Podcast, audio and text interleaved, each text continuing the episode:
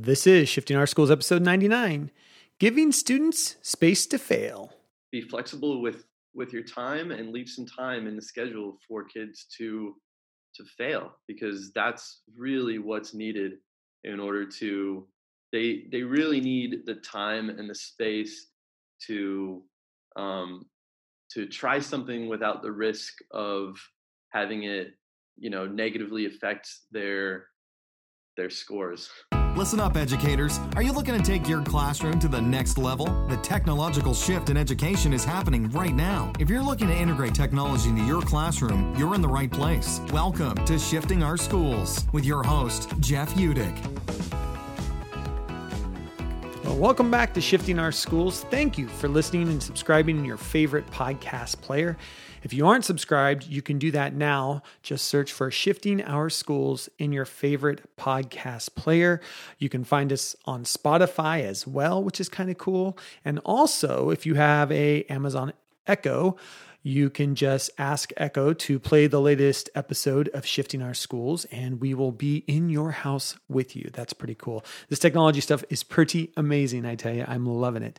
Uh, so great to see that 22 of you have taken the time to rate us in iTunes. Thank you to those who have taken that time to rate us or leave a comment either on our website or on other websites or on an episode or talking about us in social spaces using the hashtag SOS podcast. That's our hashtag SOS Podcast. Thank you for helping us to continue to build a community of learners. That is what we are all about building a community of learners to support each other and help us spread the word about our podcast. So thank you for listening and thank you for continuing to spread the, the word about shifting our schools. This month, I'm so excited that we uh, are going to start something new here on the podcast. And that is every month, our goal is to give away something free to our listening community. And over the last few months, I've been talking with uh, some different people on how we might do this. And so, what we've decided is we're going to do a monthly giveaway where you'll be able to answer some questions as we build our community and learn from each other. Uh, every podcast episode, we are going to ask a question that is based on the conversations inside that uh, podcast. And then at the end of the month, we'll draw a name from a hat and decide who gets the free giveaway. So this month, we'll be giving away a copy of the book Classroom Management in the Digital Age by Patrick Green and Heather Dowd to one lucky listener. I am great friends with Patrick and Heather.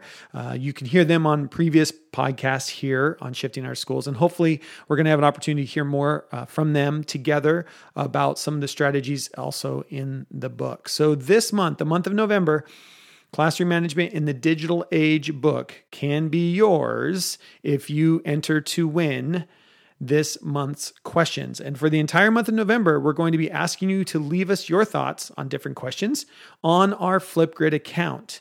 At the end of the month, we'll put all the names into a hat and we'll choose a name. And this is the cool part every week we ask a different question, which means every week you could enter your name again. So at the end of the month, you could actually have your name in the hat four different times if you've uh, gone to Flipgrid and left us four different responses. Now, how do you leave us a Flipgrid response? Well, Hopefully, you've used Flipgrid as it's always rated one of my top apps of the year, and it still is fantastic app to use with students. And I love promoting it here on the podcast as well. Uh, you can leave us your Flipgrid response by going to sospodcast.org and clicking on Flipgrid at the top or using the Flipgrid code. If you just go to flipgrid.com, it's going to ask for a code. That code is SOS Podcast, and you can do that on your phone or any mobile device as well. So our Flip Grid code is SOS Podcast, or head over to sospodcast.org and you'll see Flipgrid up at the top.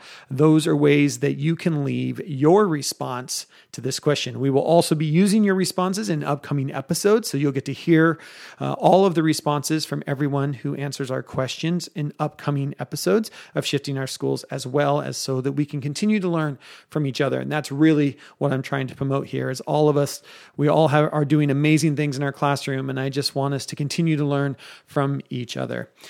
This week, our guest talks all about project based learning And as you know, here at Shifting Our Schools, I'm constantly going on and on about creating highly structured, loosely organized learning environments in our classroom when we're using technology. Highly structured, loosely organized. So this week's question is What structures do you put in place in your own project based learning environment to make sure students are successful? In order to win a free copy of the book, Classroom Management in the Digital Age, head over to sospodcast.org and click on Flipgrid at the top, or go to flipgrid.com and type in the code SOS Podcast to leave your response to this week's question. Again, the question is What structures do you put in place in your own project based learning environment to make sure students are successful? I'm so excited to hear all the different ways educators create structure for students to be successful in their own classroom. And this week, Chris Butler and I have a chat with Adam Pollock, who teaches in Hangzhou, China, at a school based on project based learning. Adam walks us through how this innovative school creates 32 week project based learning experiences for their students. You're really going to love this. And with that, on with the show.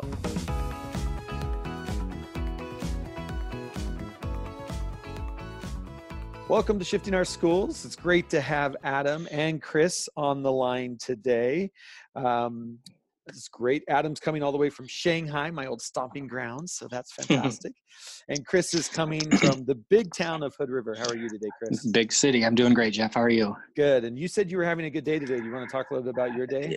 Yeah. So the last couple days um, in the district, we've been so we have um, PD Tech PD days set up at the high school because it's their first year of going fully one to one with kids. Um, so trying our best to support the teachers as they roll out that plan and um, how do they move forward and do some really cool things with the technology. So um, this is our second round of Tech PD, um, and it's a three-day block. And basically, what we did is it's sort of a push-in model. Um, Oh, cool. but but we um, we sent out an invite basically to the teachers to sign up one of the three days for um, a half a period. It's a block schedule, so about 45 minutes, um, just to meet face to face with a tech coach, whether it's me or we have a um, Apple consultant here that's working with us, and then they have um, a couple of in-building coaches. Um, so they just set up a time to meet and sit with us, either sit with us during the plan period or to have us come in and observe during their class period. It just kind of offers some observations, feedback. Hey, I really I saw you um, trying to do a cool reflection with the students at the end. Here's you might try Flipgrid next time. This would be a cool way to get um, the students more engaged in their reflection. Or I see you doing some journaling in your class. Um, here's a tool that you can use. So just offering them real time feedback on what they're doing, um, what they're looking for. So not trying to do. It's not a PD where we're teaching everybody the same stuff all at once. It's very much what that individual teacher needs right now in real time. So that personalized learning for adults. That's great. Um, that and and so what we've what kind of the next step in that is, and we've already got a lot of these set up with some teachers already. Is based on what our conversation today. Would maybe you want to do a co-teaching with me in class Mm. and help you support learning with the kids? Um, maybe you want to have another session with one of the coaches, that sort of thing. So we set up with I set up with um, a pretty brand new teacher, a PE, te- PE teacher, but her health class. She wants to do podcasting with her kids as a way Cool. of them showing showing their learning. So I'm Oh, like, yeah, let's, let's get after that. Yeah. So it, yeah, it's, it's been really fun. It's been good. Awesome. Yeah. Well, that's great. Glad you had a great day. I had a good day. I'm, uh, I was in a training all day with uh, world language teachers and science teachers. Uh, Mhm. And so uh, there was a couple of moments where I don't remember what I said, but the like the whole room went silent, and you're just like mic drop, you know, Right, yep, showing them a tool or something. So it's always a good day. Mind's blown. Yeah, it's always good when you have one of those moments today. But Yeah. uh, well, we're really excited to have Adam here. Welcome, Adam, to Shifting Our Schools. And just to remind you, Adam, that this podcast goes out to about seven million people. So don't big, big, big Or- or- audience. Yeah. or three. It's somewhere between seven million and three. We're not sure. So somewhere in there. Um, uh, no, a couple hundred people usually download it, and we're very grateful for all our listeners um, to listen. But uh, welcome, uh, and uh, kind of give us your story uh, in the big, big city. Of, well, it's actually a small city in China, by China standards, isn't it? Yeah. Hangzhou is kind of a you know small Chinese city of how many millions of people? Yeah, I think we got eight eight million people in Hangzhou, um, which is about an hour away from Shanghai. And um, thank you guys both for inviting me to be to be a guest on the podcast. I'm really excited. Yeah. Um, as I mentioned to you before the show started, yeah, it's actually my first podcast, but um, I'm I'm a listener, and I, I've always wanted to uh, share share some of the cool things that we're doing at our school. So I'm really excited to be here. Awesome. Yeah, yeah, cool. Talk a little bit about how you Um, got into education. How'd you get? How'd you end up there? What what kind of? What's been your path? Yeah, it's kind of been a winding path. My first teaching job was actually a uh, ski and snowboard instructor. Um, Yeah. kind of my high school job during the winter Yeah, nice. um, at this local place uh, just outside Cleveland, Ohio, Okay. uh, where I'm from. Um, so it's kind of just like a cool thing to do after school for a couple hours. Um, the pay was horrible. I think I got six dollars an hour, which was only only when I was teaching lessons. So sometimes during early and late season, I'd get there and not have any lessons and not go home with any money, but definitely go home with a few good stories and yeah, uh, as much time on the uh, the slopes as I wanted. there you go. Yeah. And then from from there, um, yeah, I uh, I joined Teach for America after university. So I taught for two years in a, a Title One school in Charlotte, North Carolina. Um, I did a brief stint uh, with a basketball team. Actually, after that, I got a cool opportunity with an NBA development league team, and then um, yeah, at that point, I knew that I wanted to move abroad. I had a friend who taught in China and said it's just a really happening place. This was back in uh, 2008, Hmm, cool. and yeah, it seemed at the time, and it it still seems that China is kind of what everybody's talking about. It's always in the news Yeah. especially now in the last couple Yeah. of years. Um, and I kind of just wanted to see what was happening. I wanted to see how the country had grown over the past couple of decades. Uh, I knew that there were as many people learning English in China as the entire population of the US. So I knew there were a lot of opportunities for that. I got connected to a school, a very small private school that taught English to Chinese students.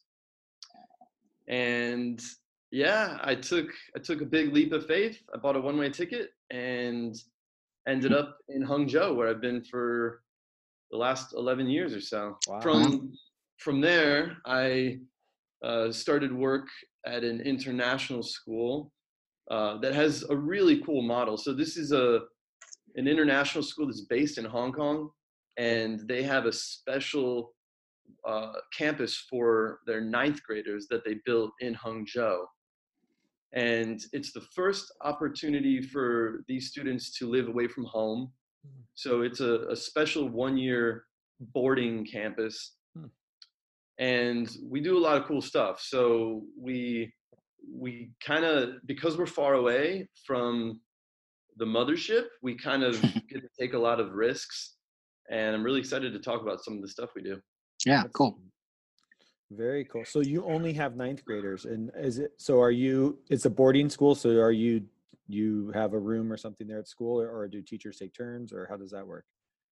Yeah, we have uh, six teachers. They're called um, head of house, Okay. and they oversee one sixth of the student population. They live on campus. We have a director and a assistant director, and then we employ uh, twelve. We call them coach mentors, Okay. and they are recently graduated um, Chinese um, people who oversee kind of like what what an RA would do at a Okay. college university. Okay. Uh, making sure the kids get up on time and making sure they're getting to meals and um, they run a session called family time which is an opportunity for students to come together and um, and and and talk about how they're doing outside of classes Hmm. so yeah So- we've got we've got a great um, staff of uh, uh, people that live here on campus. Uh, I don't. I, Okay. I live off campus, but we all have, I, I'd say, more duties than you would in a typical school. Yeah. Cool. And uh, all awesome. your all your students are Chinese or Hong Kong? yeah. So um, our school promotes bilingual education. Um, most of our students, I'd say about 90% of our students are English first language speakers. Okay. and then I'd say about um, I'd say about thirty percent of them are also Chinese Hmm. speakers from birth. Okay. And then the rest of them are uh, a, a variation. So we've got um, maybe twenty percent of our students have very limited Chinese skills. So it's kind of Mhm. all over the board.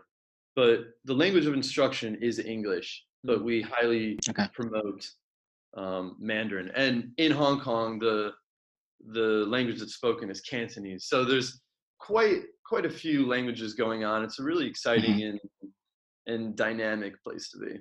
Yeah, sounds like it. Yeah.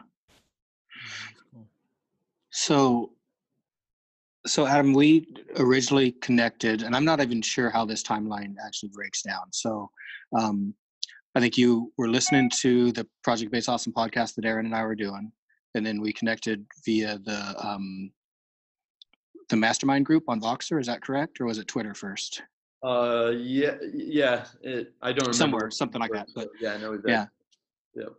Yeah, and so you shared some of the things that you guys that you were doing in your class, and I we really wanted to get you on that podcast. It just never worked out, but I was super stoked. Like you were going through things, I was like, "Oh, that's awesome! I want to hear more about that." So I'd I'd love for you to kind of talk about your classroom, what's going on in there, um, kind of what what j- yeah, just walk us through because you're doing a lot of the project based stuff, but it's it was really cool when you were breaking it down for me before. I'd love to hear more about that. Yeah, definitely. So, as I mentioned, we're we're a little bit apart from the main campus, so we get to take a lot of risks. And one of those, so a major shift that we made a couple years ago was taking four subjects, four normally standalone subjects, and those are social studies, arts, science, and design. And we basically run a series of interdisciplinary projects throughout the year, combining those subjects. So I my specialism is social studies, but I rarely teach social studies as it happens in a conventional classroom. It's always in the context of some other subject. Um, so we really push experiential learning. We make sure that what the students what the students do is a really in-depth project um, that has a lot of authenticity. Mhm. Um, and we really push student voice and choice, student inquiry. So we're really trying to make sure that that what students are doing in the classroom um, is what they're interested in, and and based on the knowledge and skills that they already come in with. So Um, ho- for, So for how are you making sure they're hitting standards and stuff? Like, are you a standards based school? Like, how do you keep track of that? That's such that's so awesome. Yeah. Um, so our campus in Hong Kong uses International Baccalaureate, and that is kind of what we're modeled after. Okay. But we've we've realized over the years that um, there's certain things that we want to do that are a little different. So we've we've we've got that as our general um, historical framework, but we've kind of pulled back from that and developed our own curriculum. Okay. Okay. Um, but a lot of the standards that we, we hit, for for example, in in my classroom, we want to test the knowledge and understanding that students develop throughout the unit. We want to test the research skills. Um, we want to measure the communication. We want to measure critical thinking, and we have uh, standards and rubrics that that we go through with students to make sure they're hitting those targets. Okay. So can can you walk us through kind of a an example? Like what is it what does your class look like? What is it what are you like, what are the kids doing? What are you doing? Sure. So right now, um, I am co-teaching a class with the design teacher called Designing Social Change. Mm. And love it. we are using design thinking and we are challenging students to identify a current issue in China that they connect with, that they care about, and design a solution to it. Wow. And Yeah. how, how we started that unit is we invited some of our Chinese coworkers to introduce a topic that they're familiar with. And we had a series of roundtable discussions with our students so that they could get an overview of some of the, the current issues that are happening in China. For example, one of them was um, feminism and how women in China are um, are are treated in the workplace and how those attitudes are are changing. So we had these series of roundtable discussions by somebody who really understands it, somebody who's from China, and then from there uh, we had students do a little bit of their own research, identify a few topics that they'd be interested in learning about, then they found students in the room, and this is a, a room of about 30 students. They Mhm. found another student who was also interested in that topic. And then we've taken them through the design cycle, beginning with building empathy. And that's kind of kind of the key here. And what I found that students often overlook or uh, move too quickly past is that building empathy phase Mm. And especially our students having grown up in Hong Kong, um, which is part of China, but obviously has a long history of being under British rule. And these Mhm. students are coming in with oftentimes very different attitudes Mm. than uh, local students that you'd find here in Hangzhou. So we really have to spend a lot of time in that building empathy phase so that they can develop an understanding of of what people in this city um, how how their attitudes are and experiences are. Mm. Yeah. So you talked about like one of the research questions might be like uh, uh, feminism or or females in the workplace in China. What are some of the other questions that kids have kind of come up with? What are some of the other ones that are kind of floating around your classroom? Yeah. Um, so there's there's a variety of issues. Students have uh, looked into um, looked into. Let's see. We've had animal rights. We have had um, left behind children. So left behind children are students whose parents have had to leave to go to a bigger city for work, Mm. Which is a common theme in China right now. And Yeah. students are left behind in their rural villages, usually to be raised by their grandparents. Mhm. Um, there are lots of issues that deal with the wealth gap in China right now. Yeah. The last couple decades have seen uh, many people become rich, but a lot of people stay um, stay in poverty. Yeah, some some of the other topics that, that have been covered uh, by students have been access to healthcare. We've had a lot of students that are interested in sustainability. So we've had students cover um, single-use plastic, uh, water quality. Um, some students, and I found this topic to be really interesting. They they've noticed, you know, what's going on with the protests in Hong Kong right now. We've had some students look into um, the relationship between Hong Kong and mainland China, and they've looked into some of the issues of discrimination that occur uh, be- between both sides. What a great Um, project! Like you, to your point, you know, um, that that when you're going through the design cycle, that that ability to to be okay being in that empathy stage, you know, when you bring up a hot topic like that, to be able to basically, you really have to dig in and understand the other side before you can ever try to figure out what a solution might be. Yeah. You know, and I And I, yeah, yeah, definitely. We we we often see students kind of rush past that phase because they're so excited about, you know, they want to build an app, yeah, they want to fix it. right. Yeah.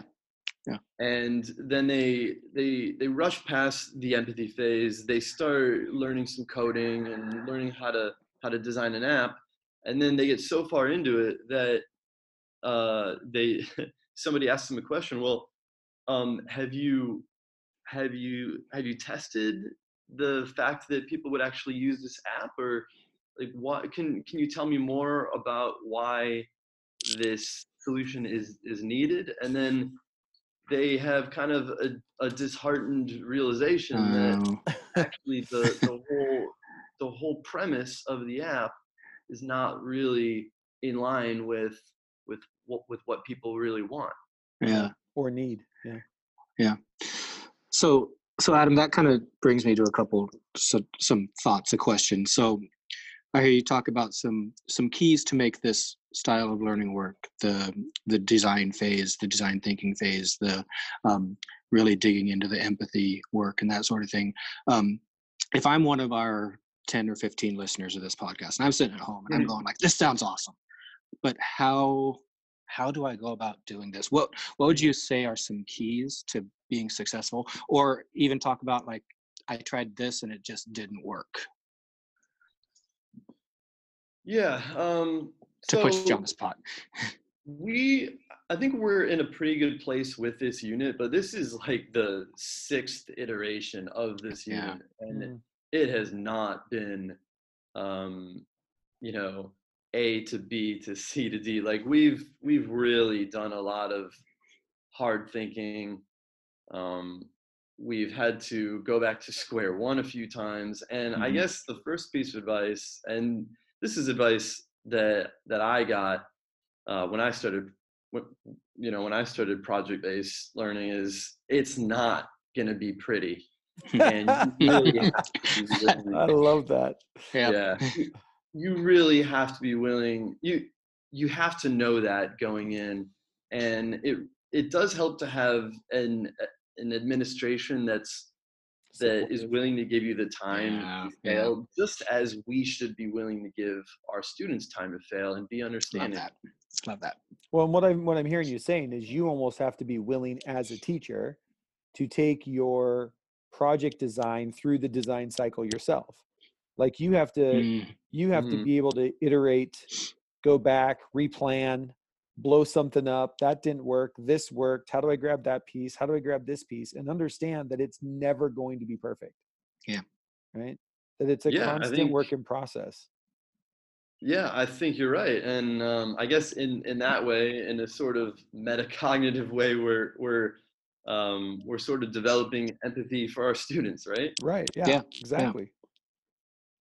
Yeah. I Yeah, Um, cool. yeah, I would say uh, making sure there's an authentic purpose. So we uh, this unit culminates in a charity gala Mm. and the students are working towards an event where they are presenting their solution in front of the entire staff Yeah. at our school so they they come around and they they ask they ask questions uh, to the students uh, you know what's your issue and what solution did you create to address this issue how did you test it um, what what process did you go through and our, our students describe that to the teachers and the teachers are actually given $50 of play money Mhm. and they they choose which projects to Fun. to donate to and Yeah, then the cool. that receive the most money our school actually donates real money to the charity of their, their Oh, choice Wow. how cool is that cool. that's great so yeah in that way it's yeah that charity gala is sort of a simulation but it, it it is authentic because the students are actually receiving money Mm. if they come in first place how powerful is that that's cool So, what does a typical day look like for one of your students? Like, are they going to a traditional 50 minute period or a three block, you know, bell rings, go on to the next class? Or have you changed the structure of what a day Mm. looks like from a student end in order to do these these kind of project based approaches?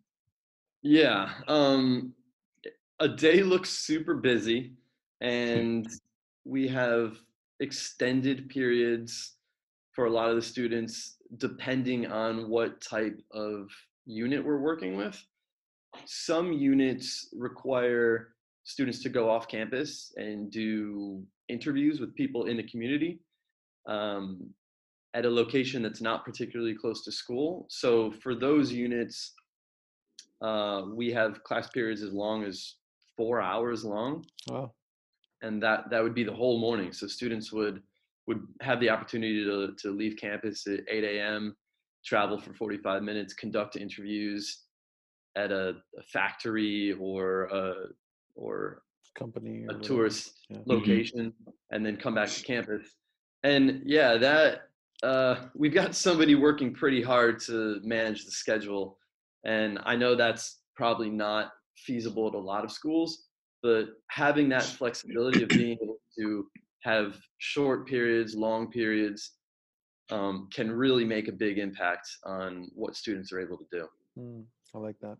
That's great. And because this is a boarding school we we have six days a week of lessons so yeah students are are working pretty hard but we we give them nice long vacations and the teachers get nice long vacations too Yeah. so. Yeah. yeah. Yeah. Yeah. It goes both ways, right? Uh, how many Yeah. students do you have? How, how, what are we talking? Your class size, like your, your like traditional class size and how many students total in your school? Yeah so we have a- 113 students in Okay. our school uh, 113 ninth graders and class sizes range from as few as six in a specific level of a Chinese class to as, as high as 30 in one of our interdisciplinary project-based learning units. Okay.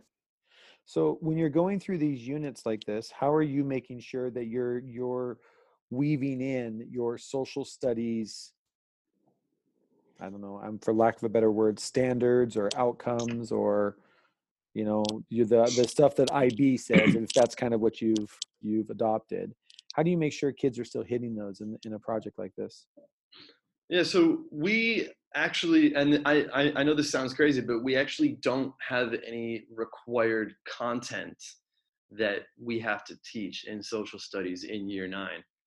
We work with the school back in Hong Kong to make sure that there's um, no direct overlap, and rather we're able to pick up on a few concepts that they've taught in previous years.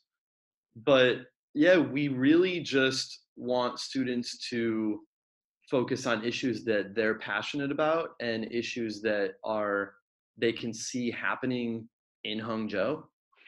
Um, and yeah, for the teacher, that can be quite intimidating.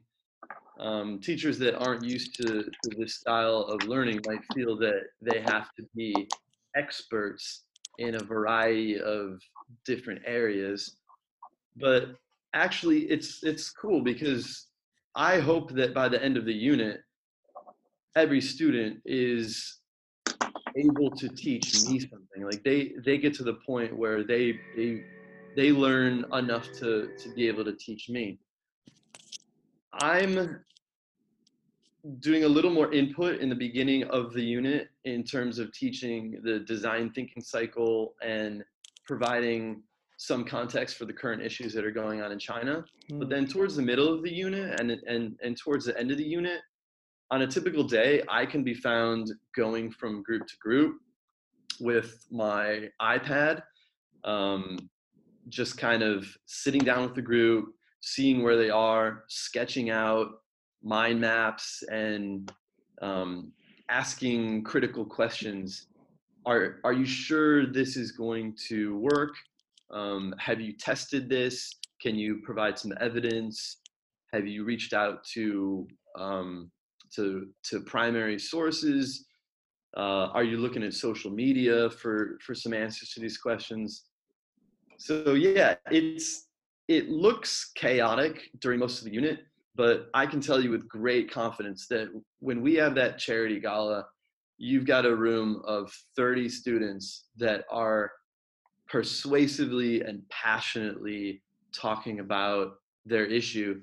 And the issue continues after the unit. The, these Mhm. students are passionate about these issues for the rest of the year and we've we've had some really positive reports of students that continue um, pushing these issues even when they go back to Hong Kong. Wow, that's Oh, yeah, it's amazing. So, Adam, um, talk to me a little bit about what. Uh, I mean, it's a fact of school. What is what assessment looks like? I mean, I know you have the the final the gala at the end, which is amazing. Um, but is it are kids receiving letter grades? Is it a competency competency based assessment? Um, is it do you have specific rubric? Like, what does that look like as you're going through this process? Yeah, so we have a rubric uh, for this particular unit. We measure uh, knowledge and understanding. So the students have a learning journal, which is a Google Doc that's shared with um, their group members and the teacher. And teachers are able to uh, provide feedback and comments on that Google Doc. Um, we look for, you know, is there a wide range of sources? Have students um, analyze those sources uh, to indicate, you know, um, when when did the source appear? Is it a reputable source? Um, do they have uh, primary sources that they've reached out to? Um, if they don't get a response, what's the next action that that they take? So we look for the knowledge and understanding that they demonstrate. So basically, Mhm. what they've learned. Yep. And then we look at how they've they've learned it, and that's the the research part of it. And then we look at how they're able to communicate that information. Is it a way that is appropriate for the audience? Um, and we we usually use some peer feedback to help with with the grading. So the other students will um, will provide a number score based on a rubric um, that indicates whether that resonated for them. Um, and we're able to take results from the charity gala. If students received a large amount of money, then Yeah, that tells us that they have uh, created something that has resonated with the audience. Mhm. Um, and um, is, is it is it something that they've showed critical thinking? Have have they uh, in have have they added to their their learning journal a mind map that that that shows um, that shows their critical thinking? Have they shown how they've they've tested their product and uh, use the results from that test to then go back and create a different version. Mhm. Um, yeah, it's it's um, it's not as straightforward. I'll be honest with you. Yeah, as was gonna say. giving, uh, yeah, as simply giving a you know a, a ten question quiz Right. Yeah. um, which I've also done in in the past. But you know, if if we're really going for for meaningful learning here, Mm. uh, this is the way to go.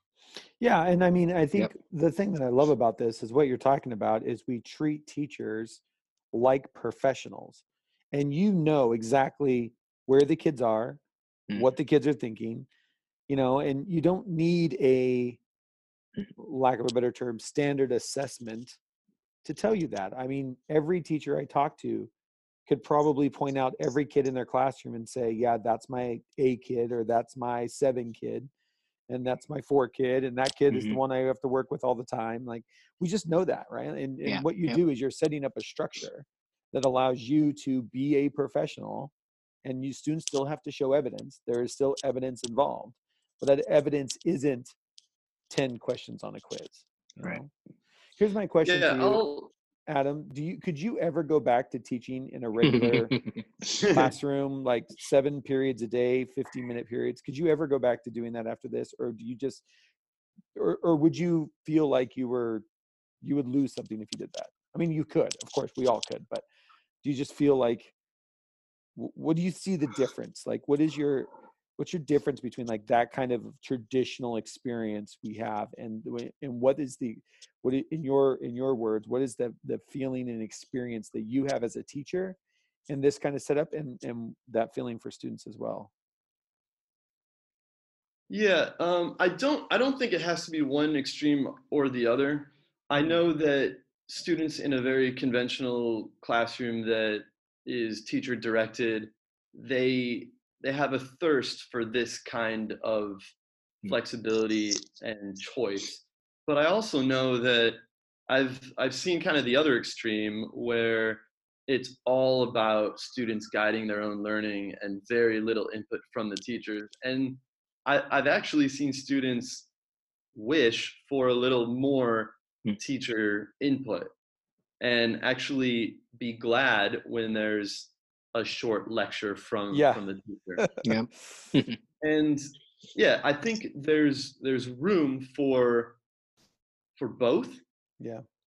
And I think it might be dependent on the school setting, on the teacher, on the students. And yeah, there's you know, just like life, there's there's no there's no one path. Mm.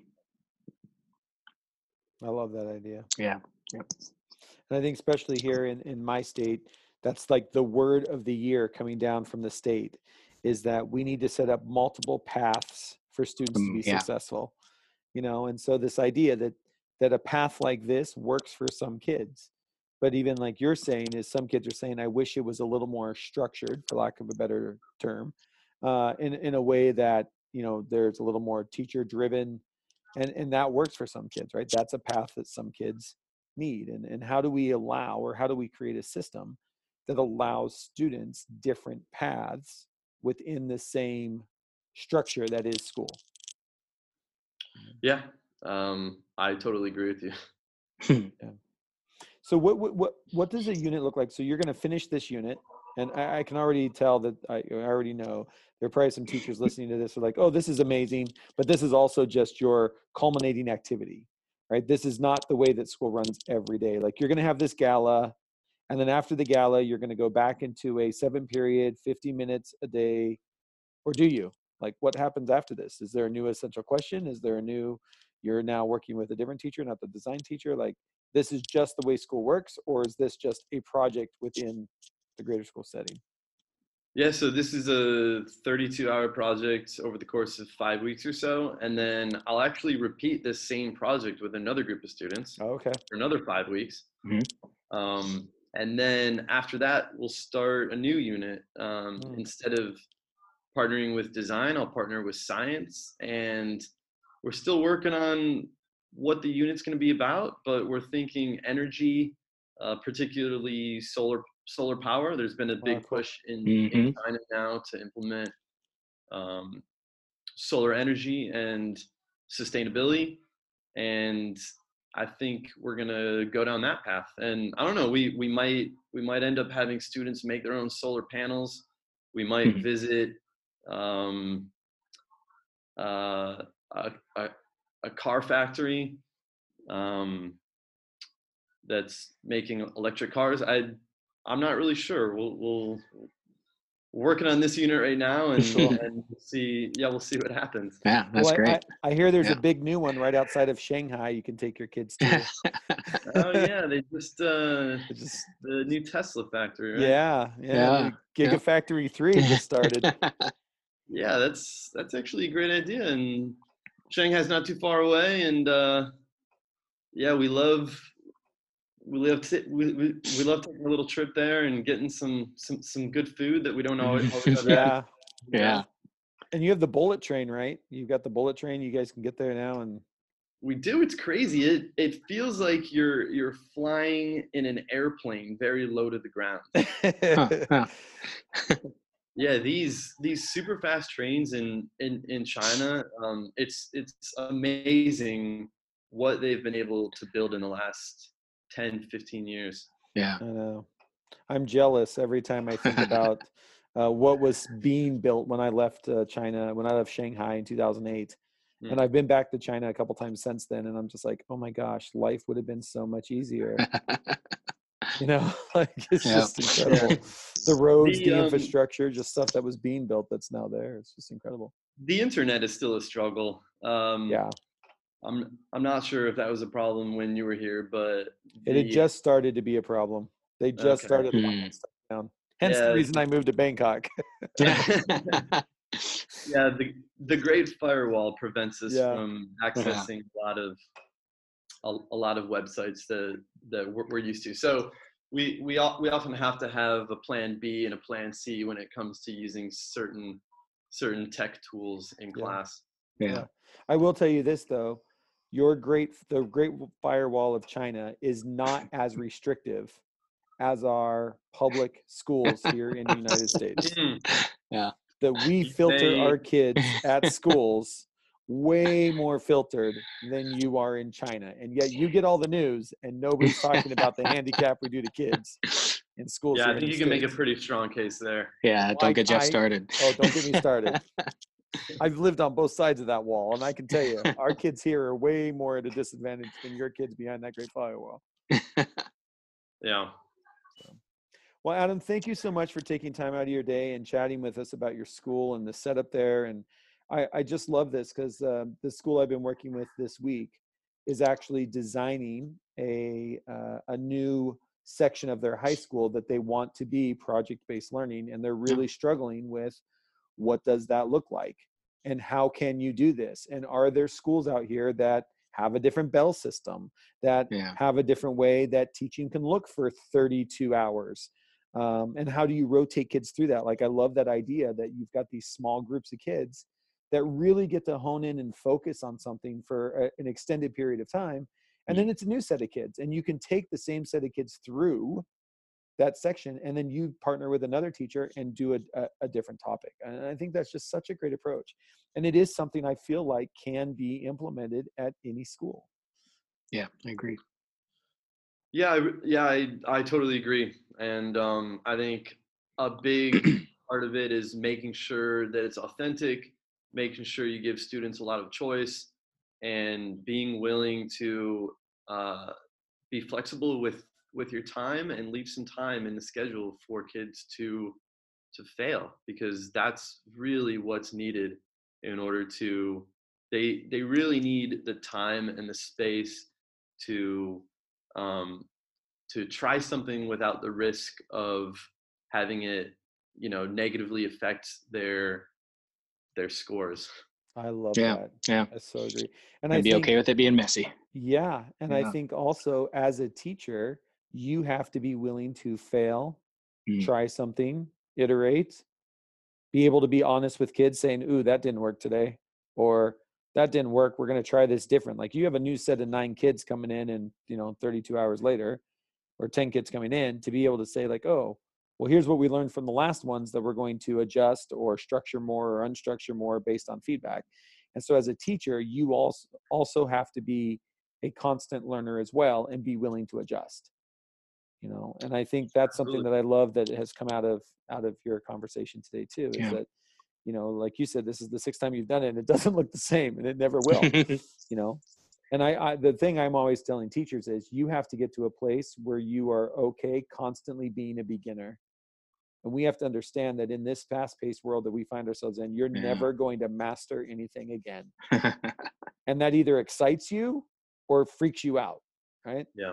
And Yeah. and if you live in a world where that excites you it allows you to innovate quickly and you're just like oh that tried fail like you're saying space and time to fail Yeah. try again not be judged by your failure try it again fix it and move on yeah what the Yeah. students are doing in the classroom has to represent what what what they're going to be doing once they leave that classroom yeah Mm, I agree. Love it. Yeah. transferable Yeah. skills Yep.